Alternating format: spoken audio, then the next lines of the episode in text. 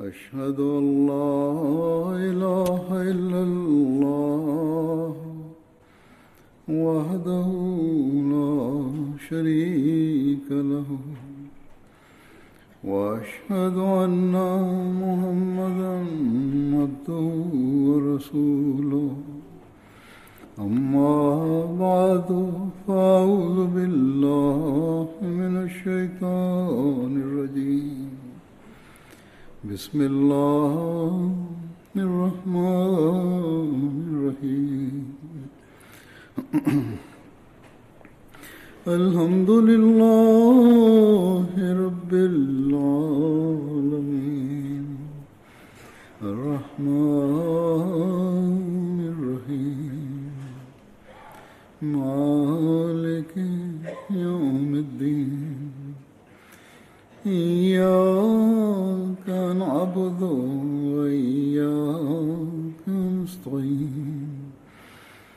اهدنا الصراط المستقيم. صراط الذين أنعمت عليهم. غير المغضوب عليهم ولا الضالين.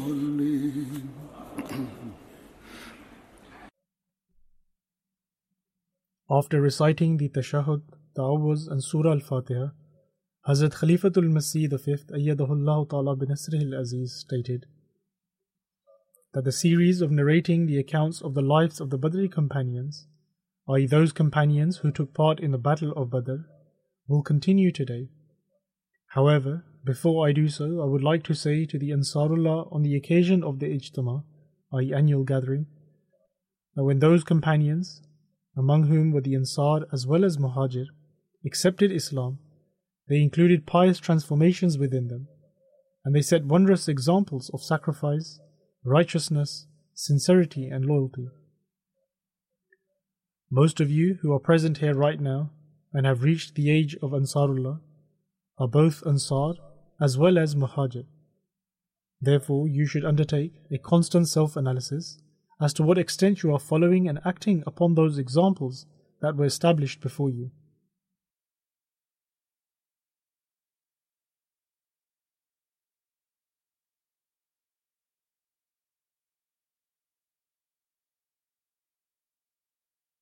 And after these brief words, I will now begin with the actual subject matter.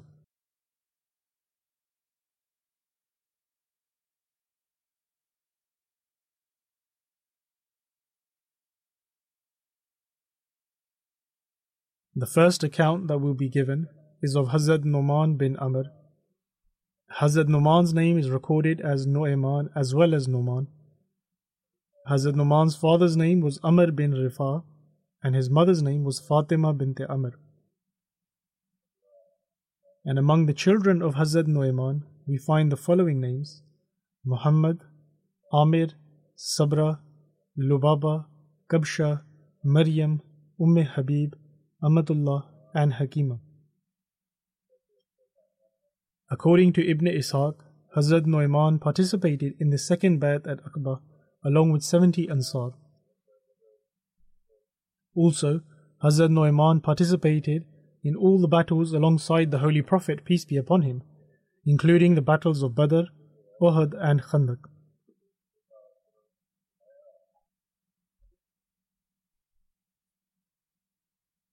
According to a narration, the Holy Prophet, peace be upon him, stated that do not say anything about Nu'ayman except something good, for he loves Allah and His Messenger sallallahu alaihi wasallam. Hazrat Nu'ayman passed away in 60 Hijri during the rule of Hazrat Amir Muawiyah.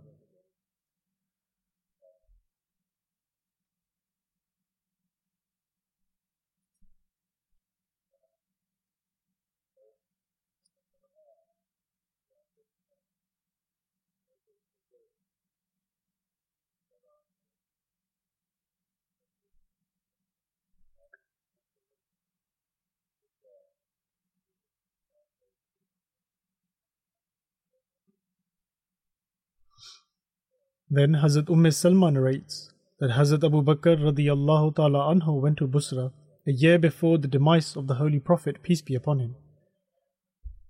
Busra is a historical and famous city of Syria, and once during a trade journey to Syria, the Holy Prophet, peace be upon him, along with his uncle, stayed in the city. Similarly, when the Holy Prophet, peace be upon him, took the trade goods of Hazrat Khadija radiallahu ta'ala anha to Syria, he also stayed at this place. And Maisra, the servant of Hazrat Khadija radiallahu ta'ala anha, also accompanied the Holy Prophet, peace be upon him, during that journey. In any case, Hazrat Umm Salma narrates that when Hazrat Abu Bakr radiallahu ta'ala anhu undertook a trade journey to that place before the demise of the Holy Prophet, peace be upon him, he was also accompanied by Nu'ayman and Suwaibat bin Harmala. And both of these companions participated in the Battle of Badr. And during this journey with Hazrat Abu Bakr radiallahu ta'ala anhu, Nu'ayman was entrusted with the provisions. And it was in a light-hearted moment during that journey that Hazrat Nu'ayman's companion sold him off to some people. And although I have already narrated this incident while giving the account of the life of Hazrat Suwaibat, however, I will briefly narrate it again.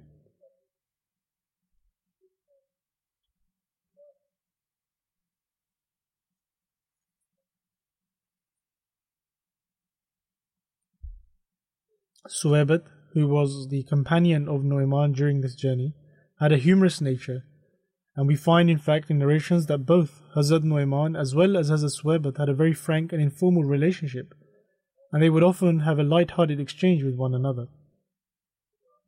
And so, during the journey, Hazrat Suwaibat asked Nu'ayman to give him some food. However, Hazrat Nu'ayman replied that as long as Hazrat Abu Bakr radiallahu ta'ala anhu does not return, as he had gone somewhere, he will not give him any food. Upon this, Suwaibat replied that if you do not give me anything to eat, then I will say something which will cause you to become angry. The narrator of this tradition states that in the meantime they passed by a tribe, and upon this Suwaibat asked them if they would purchase a slave from him. Either this particular incident took place a few days later, or perhaps occurred at the time as they were walking along on their journey. But in any case, it was soon after their initial conversation. Hazrat Suwaibat asked the tribe if they would purchase a slave from him, and the people of the tribe replied that they will do so. Upon this, Suwaibat told them that he talks a lot, and he will continuously repeat that he is a free man. Therefore, when he says this to you and asks you to release him, do not do so lest you ruin my slave. Upon this, the people of the tribe replied that they will not do so, and that they wished to purchase him from him.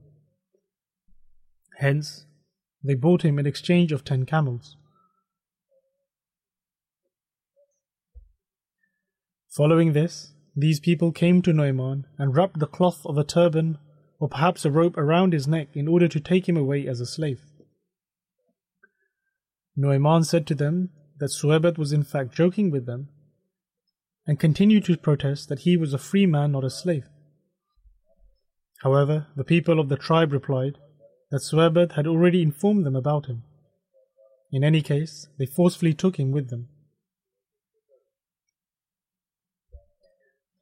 When Hazrat Abu Bakr radiallahu ta'ala anhu arrived and people informed him about this incident, he went after the people of this tribe and returned their camels and brought Nu'man back.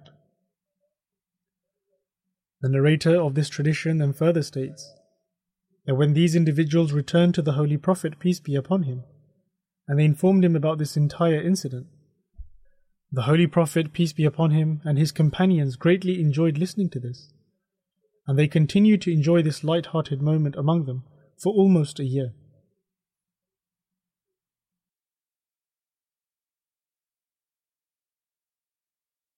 However, in certain other books, this particular incident is described with the difference that in fact it was Hazrat Nu'ayman who was the one who sold Hazrat Suwaibat and it was not the other way around.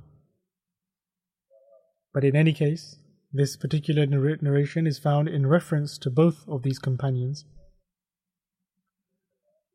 In relation to Hazrat Nu'ayman, it is stated that he also had a very light-hearted nature, and that the Holy Prophet, peace be upon him, would greatly enjoy listening to him.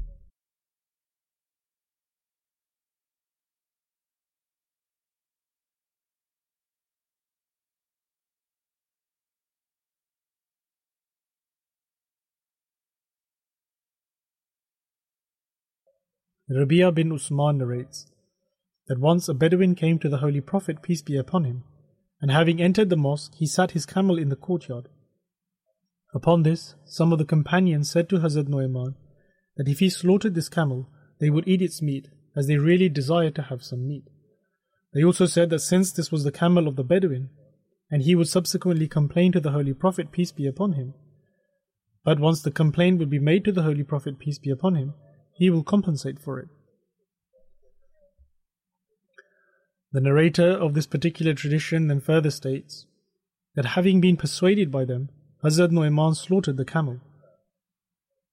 And when the Bedouin came outside and saw his camel in this state, he raised a hue and cry, saying that, O Muhammad sallallahu alaihi wasallam, my camel has been slaughtered.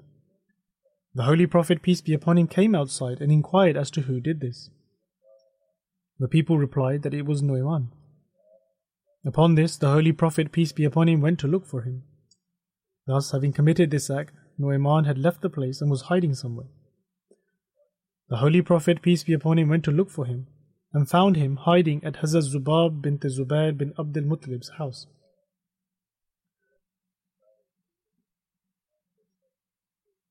A person at the place of where he was hiding indicated towards his direction with his finger and loudly proclaimed that, O Prophet of Allah, sallallahu alaihi wasallam, I cannot see him anywhere. In any case, the Holy Prophet, peace be upon him, took him out from there and then inquired why he did this. Upon this, Nu'ayman replied that, O Prophet of Allah, sallallahu alaihi wasallam, the people who told you that I slaughtered it in fact, they were the ones who encouraged me and told me to do so. And they also said that the Holy Prophet, peace be upon him, would compensate for it and pay for it later. Having heard this, the Holy Prophet, peace be upon him, touched Nu'ayman's face with his hand and then began to smile. The Holy Prophet, peace be upon him, then paid the Bedouin the value of the camel.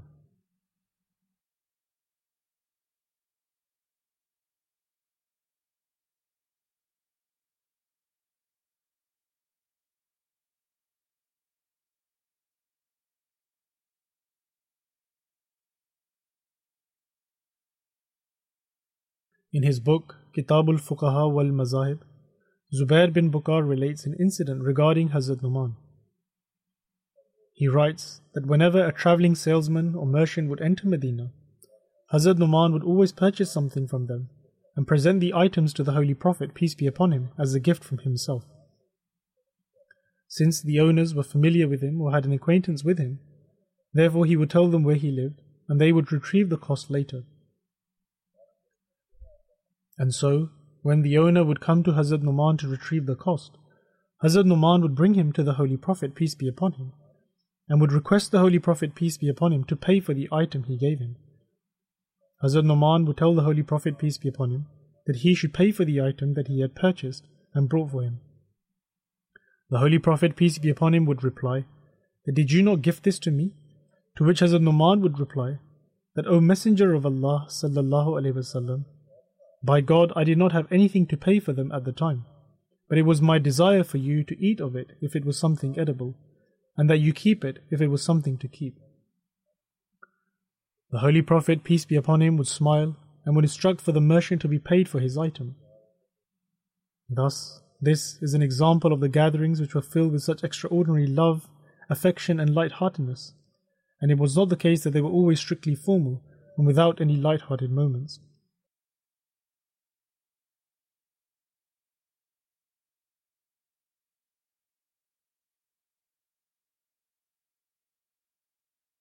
The next companion that I shall mention is Hazrat Khubayb bin Isaf radiyallahu ta'ala anhu. Hazrat Khubayb radiyallahu ta'ala anhu belonged to the Banu Jusham branch of the Khazraj tribe of the Ansar. And according to another narration, his name was Habib bin Yusuf, and his father's name was Isaf, but according to another narration, it is recorded as Yusuf. Likewise, his grandfather's name is recorded as Itaba, but also as Inaba. Hazrat Khubayb's mother's name was Salama bint Mas'ud, and among his children was Abu Kasir, whose name was Abdullah, and was born to Jamila bint Abdullah bin Ubay bin Sulul. His second son was Abdul Rahman, who was born to Umm Walad. He had a daughter named Unesa, who was born to Zainab bint Qais.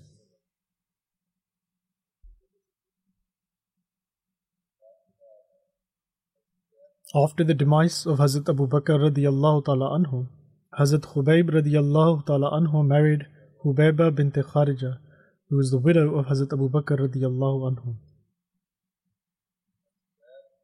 Even though Hazrat Khubayb radiallahu ta'ala anhu had not yet accepted Islam at the time of the migration, however, he had the honor of hosting and accommodating the Muhajirin in Medina as the migration took place.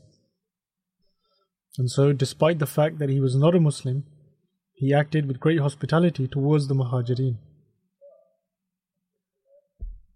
Hazrat Talha bin Abdullah and Hazrat Suhaib bin Sinan stayed at his house, but according to another narration, Hazrat Talha stayed at the house of Hazrat Asad bin Zurara. Likewise, according to a narration, when Hazrat Abu Bakr radiallahu ta'ala anhu migrated to Medina, he stayed at the house of Hazrat Khubayb in Sunnah, which is in Quba. Sunnah is the name of a high area of the village in the outskirts of Medina, where the Bani Haris branch of the Khazraj tribe lived.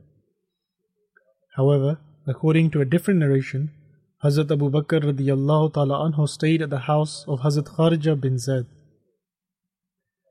Hazrat Khubayb radiallahu ta'ala anhu took part in all the battles alongside the Holy Prophet, peace be upon him, including the battles of Badr, Uhud, and Khandaq.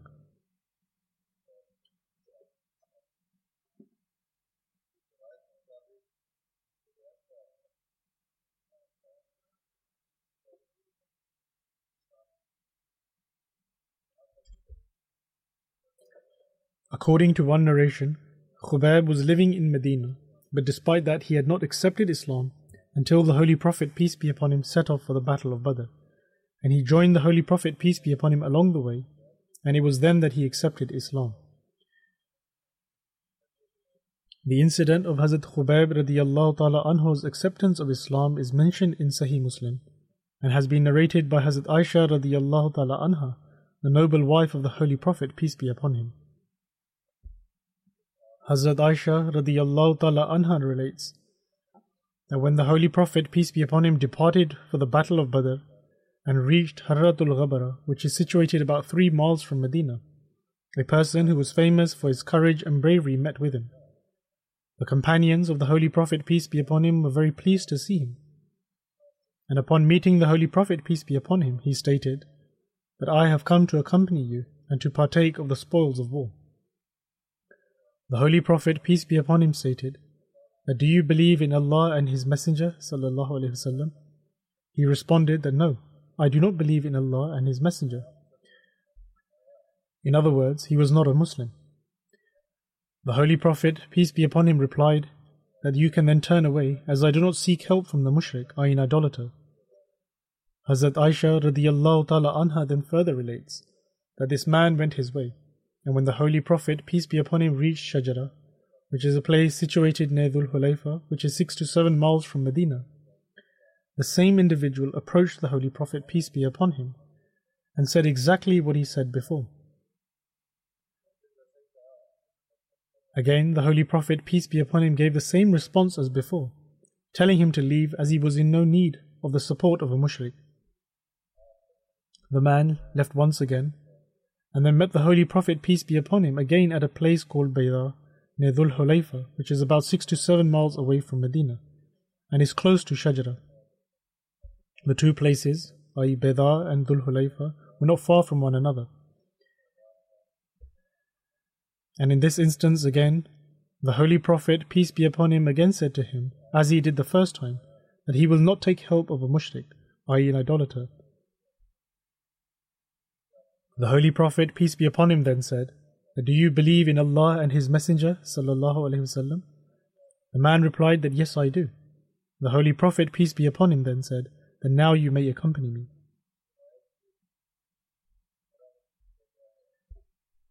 It has been mentioned in the commentary of this narration that the man mentioned to have accepted Islam in this particular narration was Hazrat Khubayb radiallahu ta'ala anhu. Whilst explaining Hazrat Khubayb bin Usaf's acceptance of Islam and participation in the Battle of Badr, Alama Nuruddin Halabi states in his book Sirat There was a strong and courageous person in Medina by the name of Khubayb bin Yusuf. Khubayb bin Yusuf was the other name of Hazrat Khubayb bin Usaf, as is mentioned in the books of Sirat. In any case, this man belonged to the Khazraj tribe and had not accepted Islam until the Battle of Badr. In any case, he too departed with the Khazraj tribe in the hope of partaking of the spoils of war in case that the Muslims won the battle. The Muslims were very pleased to see him go forth with them. But the Holy Prophet, peace be upon him, told him that only those can accompany them to battle who adhere to their faith. And in another narration it is mentioned that the Holy Prophet, peace be upon him, told him to go back, as they did not require any help from the mushrik, i.e., an idolater. The Holy Prophet, peace be upon him, told Habib or Khubayb to turn back on two occasions. But the third time, the Holy Prophet, peace be upon him, asked, Do you believe in Allah and His Messenger? To which he replied in the affirmative, and thus he accepted Islam and fought courageously in the battle.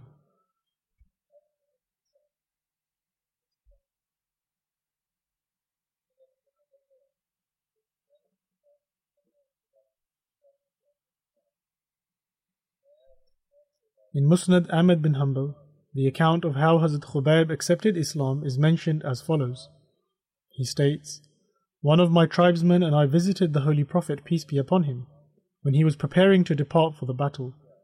But at that time we had not accepted Islam. We submitted to the Holy Prophet, peace be upon him, saying that we feel ashamed that our people will go for war and we do not participate with them. The Holy Prophet, peace be upon him, asked, but have you both accepted Islam? We replied that we had not. To which the Holy Prophet, peace be upon him, stated we do not wish to seek help of an idolater against another idolater. Since the battle the Holy Prophet, peace be upon him, was preparing for was against idolaters, therefore the Holy Prophet, peace be upon him, said that how could he accept help of an idolater? Hazrat Khubayb radiallahu ta'ala anhu says that we decided to accept Islam and joined the Holy Prophet, peace be upon him, in the battle. He states that during the battle I killed one of our adversaries, but before that he managed to inflict injury upon me. Later on, when I married the daughter of the person I had killed, she would often say that you will never be able to forget the person who gave you those scars. And I would reply by saying that she would also not forget the person who hastened your father into the hellfire.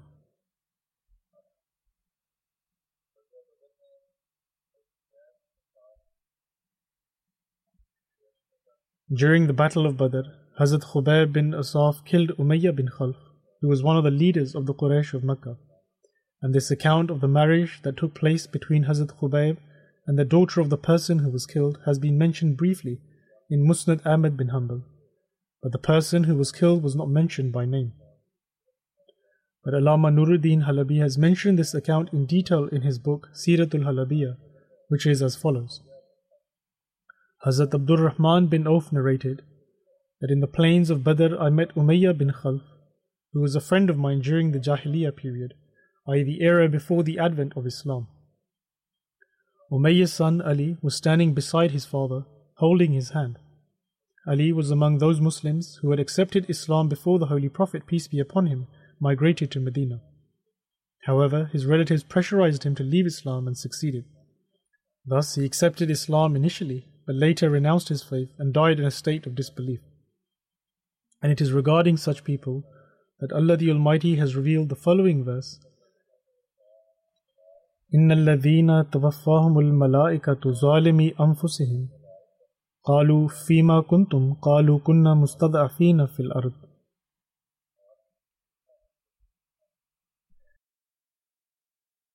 Verily, those whom the angels caused to die while they were wronging their own souls, they, the angels, will say to them, But what were you after?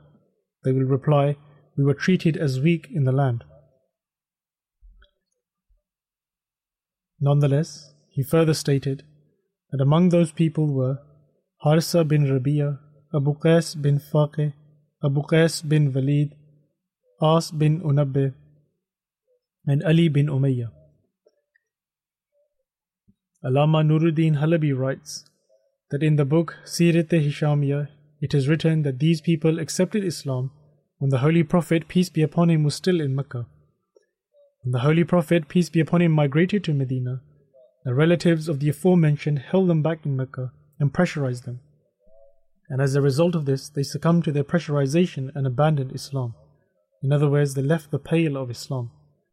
They then came with their tribe to the Battle of Badr and were all killed during this battle. From this narration, it seems that these people had not renounced their faith before the Holy Prophet, peace be upon him's migration.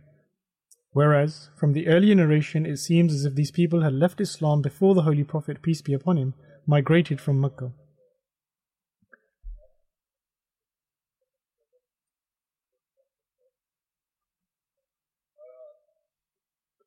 But in any case, Hazrat Abdul Rahman ta'ala anhu narrates an incident regarding the battle, in which he states that I was holding many chain armors, and when Umayyah saw me, he addressed me using my name in the Jahiliyyah period of Abd Amr. However, I did not respond to him, because when the Holy Prophet, peace be upon him, had given me the name Abdul Rahman, he asked me whether I would like to give up the name of my forefathers, to which I replied in the affirmative. Umayyah said that he did not recognize the name Rahman. Therefore, when Umayyah later called me by my actual name, i.e. Abdul Rahman, I responded to him. It seems that when Umayyah had called out for the first time, Abdul Rahman knew he was being addressed. Yet he refused to acknowledge him because he was being called out by saying, O servant of an idol. But at the same time, it is also quite possible that Abdul Rahman did not even comprehend that he was being addressed as Hazrat Abdul Rahman bin Auf abandoned the name a long time before this incident. And so, when Umayyah called out using his actual name, i.e., Abdul Rahman, that's when he realized that he was being addressed and thus responded to him.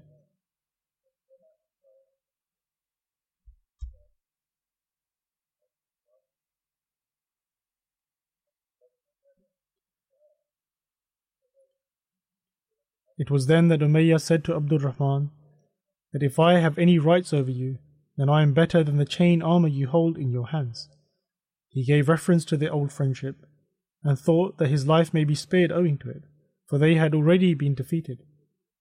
He then said to Abdul Rahman that he had rights over him, and that since he was better than the chain armor, he should arrange for his safety. Hazrat Abdul Rahman then stated that very well, and put the chain armors on the floor, and held Umayyah and his son Ali by the hand. Umayyah then said that I have never seen such a day as this one, i.e., the day of Badr. He then asked that who was it among you that had an ostrich feather on the armor of his chest? Hazrat Abdul Rahman replied that it was Hamza bin Abdul Muttalib. Umayyah then said that he was the one responsible for all that took place. It was because of him that they were in such a state. In any case, this was his own opinion, and according to another narration, Umayyah's son had said the aforementioned statement.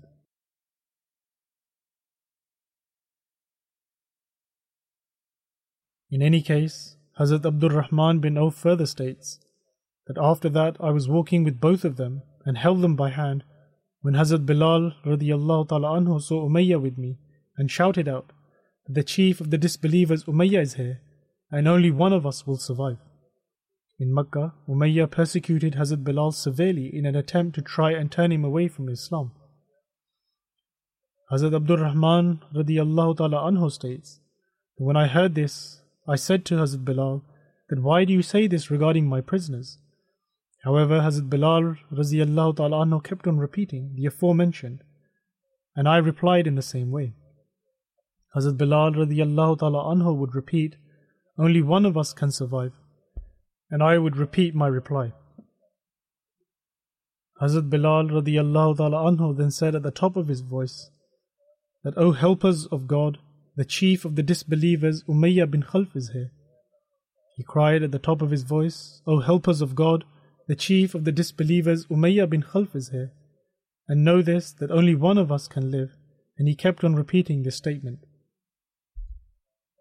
Hazrat Abdul Rahman radiallahu ta'ala anhu states that upon hearing this, the Ansar ran towards us and surrounded us.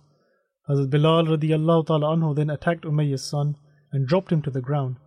Witnessing this, Umayyah shrieked in such a horrific manner that I have never heard a scream like it before. The Ansar then attacked them with their swords and killed them.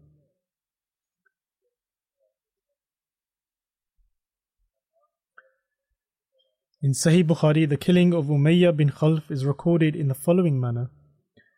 Hazrat Abdul Rahman bin Auf radiallahu ta'ala anhu wrote a letter to Umayyah bin Khalf stating that he should look after his wealth and wife and children who were in Mecca, which at the time was Darul Harb. Similarly, I would protect his wealth in Medina for him. When I wrote down my name as Abdul Rahman, Umayyah replied that I do not know any Abdul Rahman Therefore, write down the name you used previously in the Jahiliyyah period. Upon this, I wrote down my name as Abd Amr. And during the Battle of Badr, whilst the enemy was sleeping, I climbed a hill with the intention of securing that passage, i.e., in the case the opposing army attacked from there. Hazrat Bilal radiallahu ta'ala anhu happened to see Umayyah nearby. And Hazrat Bilal radiallahu ta'ala anhu then went to a gathering of the Ansar and said, that Umayyah bin Khalf is nearby. If he escapes, then it will be difficult for me. Hazrat Bilal radiallahu ta'ala followed us with a group of the Ansar, and it seemed as though by this time Hazrat Abdul Rahman bin Auf and Umayyah had spoken and come to an agreement. Nonetheless, Hazrat Abdul Rahman bin Auf states that I said that I will take them, i.e., Umayyah and his son, as prisoners. Hence, I captured both of them. And prior to facing this group of Muslims, I left Umayyah's son behind where we were so that they could contend with him, and whilst they would be engaged in battle with him, we would be able to escape. Subsequently, the group killed Umayyah's son, and they did not allow my plan to save Umayyah succeed, and chased after us.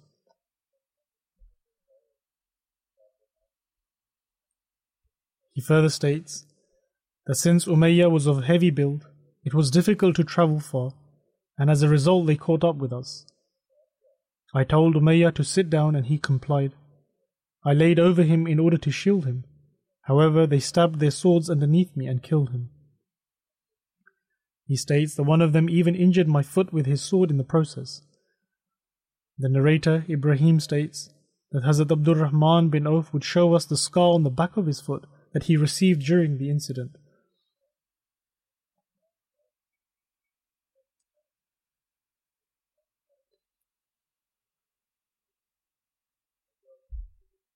As for who killed Umayyah and his son, according to famous narrations, it is stated that a person from the tribe of Banu Mazin killed him, whereas Ibn Hisham states that Umayyah was killed by Hazrat Maz bin Afra, Kharja bin Zaid, and Khubayb bin Isaf, i.e., the companion who is currently being mentioned, i.e., Hazrat Khubayb bin Isaf. It is also recorded that Hazrat Bilal radiallahu ta'ala anhu killed him, but in reality, the companions all took part in his killing and Umayyah's son Ali was attacked and brought to the ground by Hazrat Bilal radiallahu ta'ala anhu. Subsequently, Hazrat Ammar bin Yasir killed him.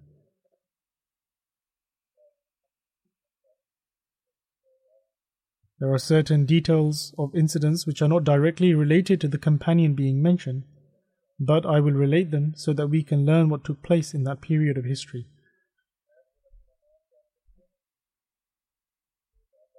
Khubayb bin Abdul Rahman relates that his grandfather, Hazrat Khubayb radiallahu ta'ala anhu, sustained an injury during the Battle of Badr and broke one of his ribs.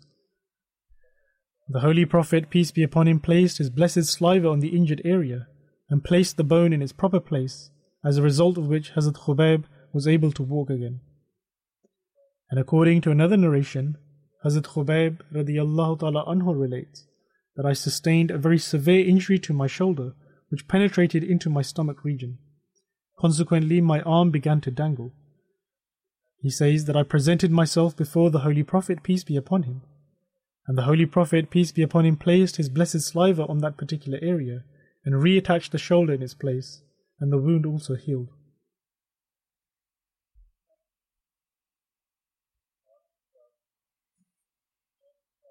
In regards to his demise, there is a narration which states that Hazrat Khubayb passed away during the Khilafat of Hazrat Umar radiallahu ta'ala anhu, whereas according to another narration, Hazrat Khubayb passed away during the Khilafat of Hazrat Usman radiallahu ta'ala anhu. However, in any case, may God Almighty elevate the station of the companions. I shall now mention some details regarding three individuals who have passed away and will also lead their funeral prayer.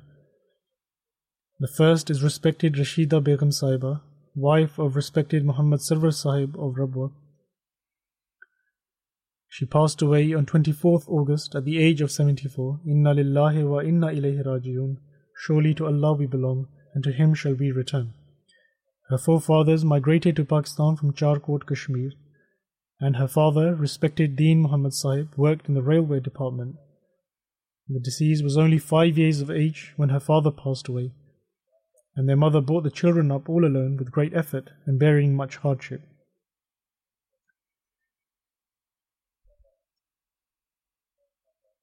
Ahmadiyyat entered the family of the deceased through their grandfather, respected Fateh Muhammad Sahib, who travelled to Qadian and had the good fortune to perform the bai'at through a companion of the promised Messiah, Hazrat Ghazi Muhammad Akbar Sahib. Upon witnessing the solar and the lunar eclipse in 1894, Ghazi Sahib informed his family members and the locals of his area that the sign signified the advent of the Imam Mahdi. The deceased family had close ties and relations with Ghazi Sahib, and thus the message of Ahmadiyyat also reached them, and subsequently they did the bai'at.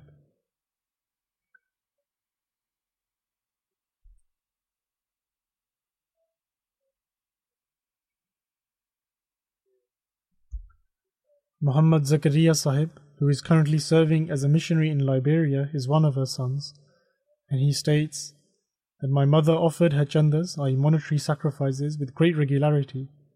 She would always be concerned and would often ask whether her chanda had been paid. She would also take great care and show a lot of concern in the upbringing of her children. She would not permit the children to leave the house unnecessarily, so that they do not grow with the habit of wandering aimlessly in the streets or fall into immoral habits.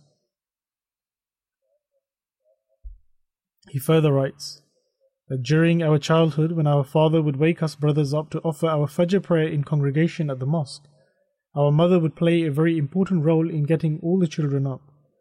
And until we did not leave for the mosque, she would continue to remain anxious.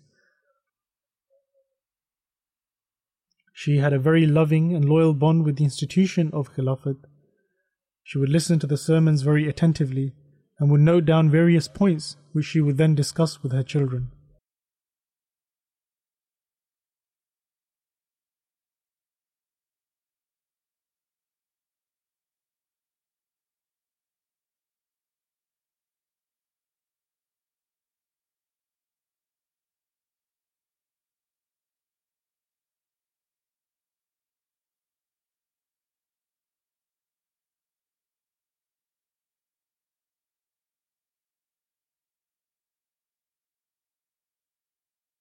Her elder daughter writes right up until her final days, she paid great attention towards her prayers, and prior to her demise, she offered a very lengthy prayer and did not let anyone even realize that she was not well. However, immediately after she completed her prayers, she felt unwell and was taken to the hospital where she suffered a heart attack, and they were unable to revive her, and she passed away. And by the grace of Allah the Almighty, she was a Musia, and paid one eighth of her wealth towards Vasiyat. The deceased's five sons have the opportunity to serve their faith as life devotees, i.e., Waqf Two of the sons, Muhammad Mohsin Tabassum Sahib and Muhammad Momin Sahib, are currently serving in Rabwa under the Waqf Jadid scheme. And two sons, Daud Zafar Sahib and Zakaria Sahib, are currently serving as missionaries and the other son, Asif Sahib, is Waqf and is currently serving in the computer section in the Khilafat library.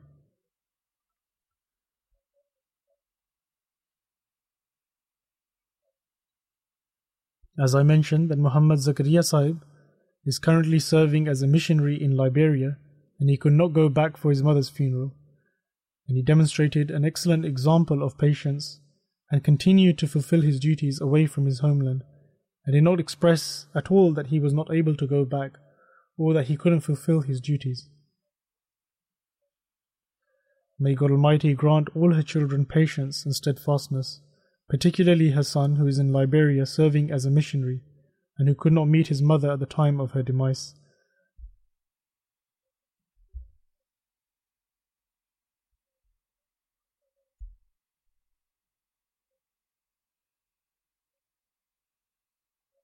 May God Almighty enable her children to continue her good deeds and elevate the station of their mother.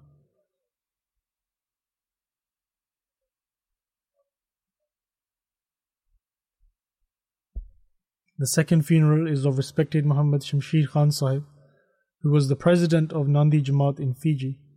He passed away on 5th September. Inna lillahi wa inna ilayhi rajiun. Surely to Allah we belong, and to Him shall we return.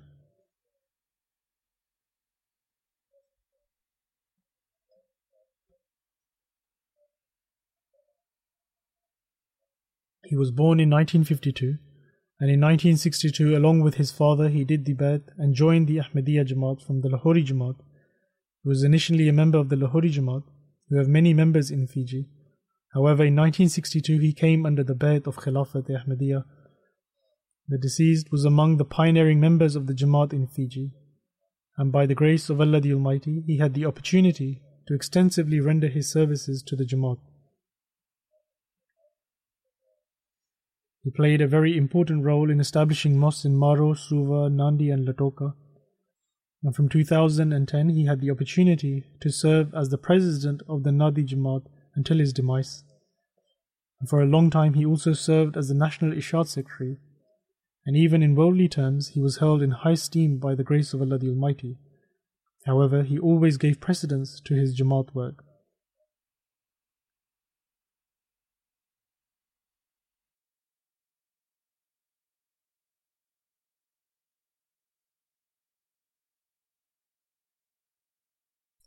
And aside from serving as president and national Ishad secretary, he was also a manager of a Muslim primary school in Lautoka. The deceased was extremely sincere and devoted to the institution of Khilafat and displayed utmost obedience. He leaves behind his wife Razia Khan Sahiba and a daughter Nadia Nafisa Sahiba. May Allah the Almighty grant him his forgiveness and mercy and enable his progeny to continue his good deeds.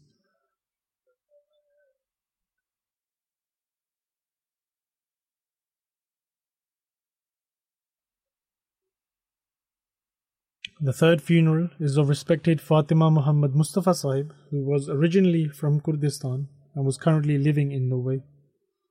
Although she passed away on 13 June, however, her details were sent late. Therefore, the funeral prayer in absentia is being offered now.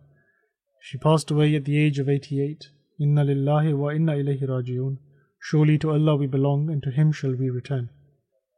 She had the opportunity to do the Bai'at in 2014 and leaves behind three daughters and five sons, out of whom only her daughter, Berifa Muhammad Saeed Saiba, is Ahmadi and is currently living in Norway. Her daughter says that I came to Norway in 1999, where I had to endure very difficult circumstances. Therefore, my mother shifted to Norway from Kurdistan in order to help me. Although my mother was unable to read or write, However, she had committed many verses of the Holy Quran and sayings of the Holy Prophet, peace be upon him, to memory. She had such passion to read and write that despite being over the age of 40, she spent great effort in order to learn how to read and write. Her most important objective in life was to offer her prayers on time. And she would also keep a lot of fasts and would often say that she was fasting for the sake of those who were unable to fast. She further states that my mother had such passion to help and serve others that in Iraq sometimes she would travel for 50 miles accompanying women who needed to get treatment from hospital, and she would also financially support them as well. Her daughter further states that upon her demise, I received numerous letters from people of all different backgrounds, particularly many Pakistani Ahmadi sisters, who expressed with great emotion that they had a deep bond of love with their mother.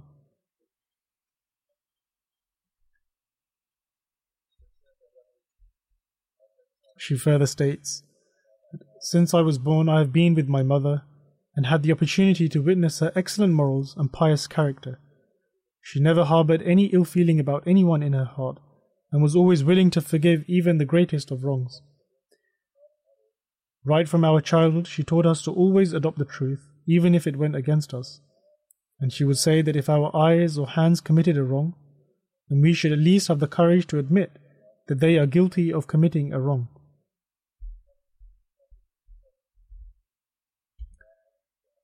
She would always meet everyone with a cheerful smile, and she would always be occupied in seeking supplications from God Almighty. She had great love for God Almighty and the Holy Prophet, peace be upon him, and she says that perhaps it was owing to this that she had the opportunity to do the bai'at of the Messiah of the age. Her daughter further writes that I came across MTA in 2007 by chance, but then could not relocate the channel despite searching for it. Then one day after three years in 2010 I once again came across MTA Al Arabiya and called out aloud to my mother that the channel had been found. And I told my mother that I had been searching for this very channel for the last three years. I then told my mother to listen to what they had to say, as they claimed that the Imam Mahdi and the promised Messiah والسلام, who we are waiting for has already appeared. Our father also used to say the same. My mother started to watch MTA with me, and after a few days my mother narrated the entire incident to my siblings. However, they made certain comments which caused the complexion of my mother to completely change, but she did not take any notice of what they said and continued to watch MTA.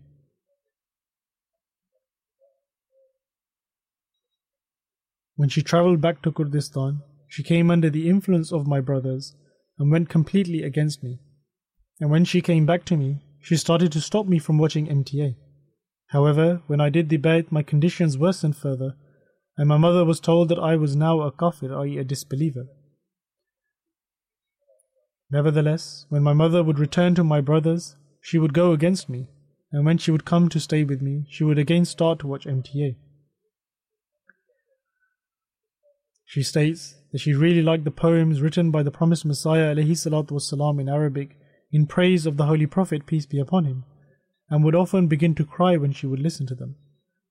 One day she was listening to the following Arabic poem of the promised Messiah والسلام, Ya Aina Faydillahi wal Irfani, and she was also repeating the words in her breath. And I asked her that can one who has written these couplets be called a kafir, i.e., a disbeliever? Upon this, she looked at me with great anger and said that which cruel person claims that he is a kafir? I told her that her children were among such people. Upon hearing this, she went silent. I then said to my mother that she was famous for the strength of her belief. Thus, who was she in fear of? Her children or her God? She became deeply affected by this question but did not give an answer. The same night, she called me and asked me to call the headquarters of the Jamaat and inform them that she would like to do the bai'at. However, I told her to carefully ponder over the matter so that she would remain resolute on this decision. Therefore, she spent the entire night pondering over it, or perhaps praying, and the next morning she said that she had decided that she was going to do the bai'at. Thus, in 2016, when I went there, she also had the opportunity to meet me, and she was extremely happy that she was able to meet the Khalifa of the time and would tell everyone about this. She had a bond of great loyalty with Khilafat. May God Almighty grant her His forgiveness and mercy and elevate her status. And may God Almighty also grant strength to her daughter's faith and her children. And may He also enable her other children who are not Ahmadi to open their hearts for Ahmadiyyat and become the recipient of her prayers.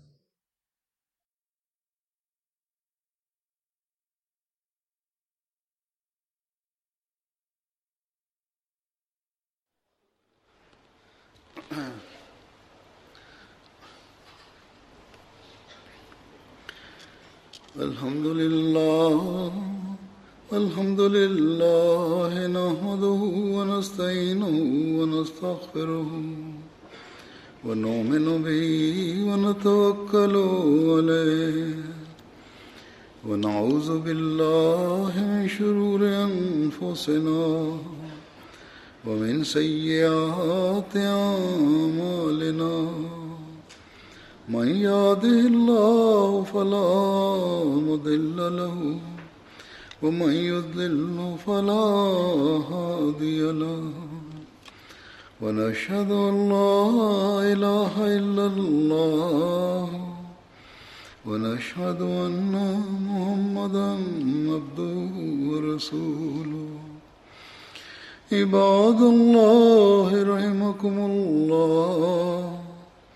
إن الله يأمر بالعدل واللسان وإيتاء ذي القربى وينهى عن الفحشاء والمنكر والبغي يعظكم لعلكم تذكرون اذكروا الله يذكركم وادعوه يستجب لكم ولذكر الله أكبر.